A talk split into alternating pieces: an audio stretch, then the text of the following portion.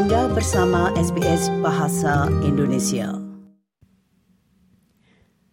Tidak seperti di beberapa negara lain, warga Australia tidak membayar pajak warisan atas aset yang mereka warisi. Meski begitu, pendengar, diberlakukan undang-undang warisan yang ketat. Dan dengan lebih dari 50 persen warga Australia meninggal tanpa ada surat wasiat, pengadilan sering kali melakukan intervensi. Berikut ini satu rangkuman khusus Australia Explained yang disusun oleh Melissa Compagnoni. Ketika seseorang meninggal, mereka dapat meninggalkan aset yang diwariskan kepada kerabat atau teman. Ini dikenal sebagai harta almarhum atau deceased estate, dan mereka yang menerimanya menjadi penerima warisan. Melissa Reynolds, Eksekutif General Manager dari Trustee Services untuk State Trustees Victoria, menjelaskan jenis-jenis aset yang bisa diwariskan seseorang. Assets can be things of commercial value like houses or bank accounts, cars, shares or household contents, but it may also be items of sentimental value. An asset can be gifted specifically. I give my car to person A, or it may be a legacy, like I give my neighbour the sum of $10,000. Or an asset may be left generally. For example, I leave the whole of my estate to my children. Warisan ini menjadi lebih sederhana pengurusannya ketika seseorang telah menyiapkan surat wasiat yang menguraikan bagaimana ia ingin hartanya dibagikan setelah ia meninggal dunia. Dalam surat wasiat, satu badan hukum yang dikenal sebagai pelaksana atau eksekutor ini ditunjuk untuk bertindak sebagai wali amanat. Tanggung jawab eksekutor adalah melaksanakan keinginan almarhum dan memastikan bahwa semua kewajiban ini terpenuhi.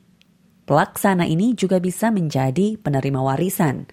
Florante Abad yang telah berpraktik hukum di Filipina dan juga Australia mengatakan bahwa dalam kasus di mana tidak ada pelaksana yang ditunjuk, pengadilan bisa jadi ikut campur tangan.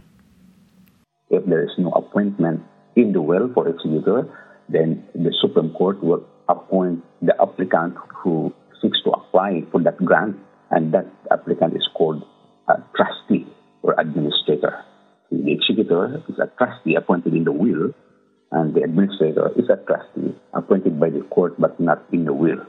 Jika Anda telah ditunjuk sebagai eksekutor tetapi merasa tidak dapat mengelola mandat ini, Anda dapat memberi wewenang kepada state trustee atau wali negara bagian untuk bertindak mewakili Anda. Instansi pemerintah ini membantu masyarakat dengan urusan akhir hayat. Pihak pelaksana harus menghubungi penerima warisan dan mengajukan probate atau surat pengesahan. Melissa Reynolds menjelaskan berikut ini. probate is a court order and it proves that the will is valid and it permits the executor to administer the estate. Mahkamah Agung mencatat setiap permohonan pengesahan hakim. Anda dapat melihat daftar surat pengesahan Mahkamah Agung untuk wilayah Anda. Namun, sering kali seseorang meninggal tanpa meninggalkan surat wasiat, dan hukum harus menentukan siapa yang menerima warisannya, kata Miss Reynolds. So when a person dies without a will, this is called dying intestate. And there is a formula in each state set out in legislation which specifies who is to receive the estate and in what percentages. You have no say in how the estate is distributed. The person deemed to have the greatest entitlement to the estate can lodge an application for a grant of probate or they can authorise a public trustee to administer the estate. Rumus yang digunakan untuk mendistribusikan aset tanpa surat wasiat ini disebut Undang-Undang Suksesi atau Succession Act. Sebagian besar aset biasanya diberikan kepada pasangan yang masih hidup, dengan sisanya diberikan kepada anak mendiang. Undang-Undang Suksesi New South Wales misalnya mencantumkan kerabat dalam urutan tertentu, ungkap Mr. Abad. If there is a spouse or a de facto partner, and there is no children, all of it will go to the partner. In the absence of a partner or children, then it will go to the parents. If there are no parents, it will go to the collateral relatives like the uncle, aunties. If there are none, then the grandparents. Then if there are none, then grandchildren. And then if there is really nobody, then it will go to the state. Untungnya pendengar, di Australia kita tidak membayar pajak warisan. Namun, ada kewajiban finansial yang harus diperhatikan. Kantor pajak Australia menerapkan aturan perpajakan untuk properti warisan jika Anda memutuskan untuk menjualnya. Akuntan publik bersertifikat Akram El Fakhri menjelaskan berikut ini. There's no tax consequences to the deceased estate if it was the deceased residential house. But if there was two properties and one was rented out, the residential property is tax free, but the investment property would attract capital gains tax. CGT atau pajak eh, pertambahan modal ini berlaku saat Anda menjual properti investasi yang dibeli setelah tahun 1985.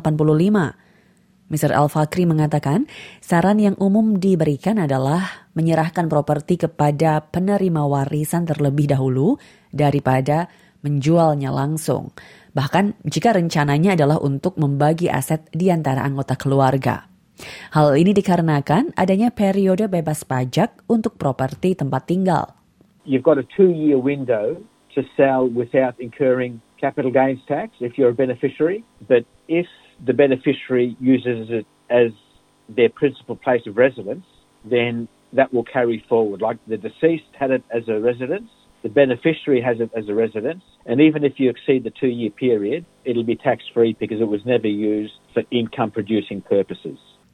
Rekening bank juga diwariskan. Oleh karena itu, penting untuk menyatakan bunga bank apa pun dalam pengembalian pajak Anda. Jika harta warisan ini mencakup saham, dan saham ini dikonversikan menjadi uang tunai dan dibagi di antara para penerima warisan, Anda juga akan membayar pajak pertambahan modal CGT. Mr. Al-Fakri mengatakan, jika Anda mewarisi properti di luar negeri, maka periode bebas pajak akan berlaku.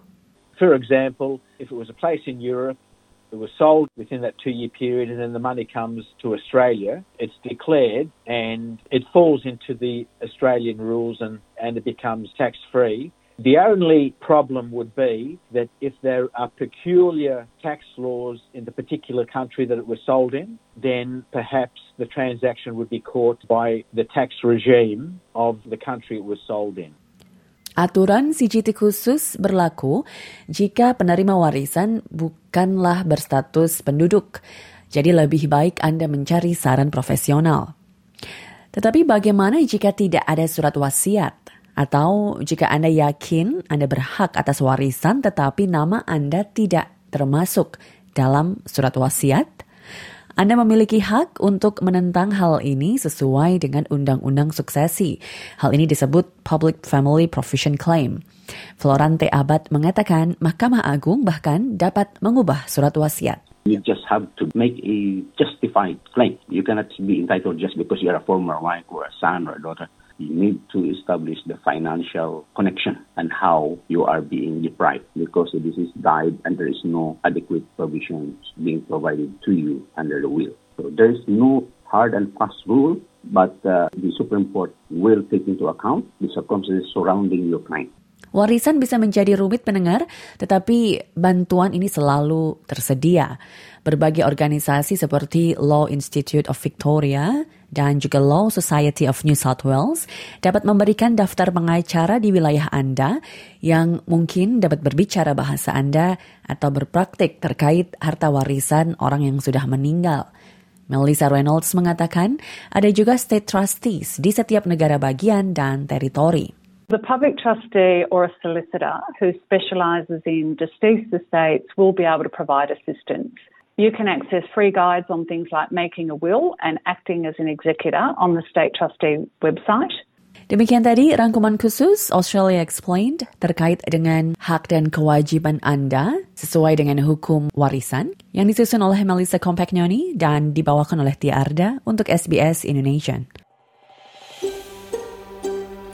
Sukai, berbagi, komentar.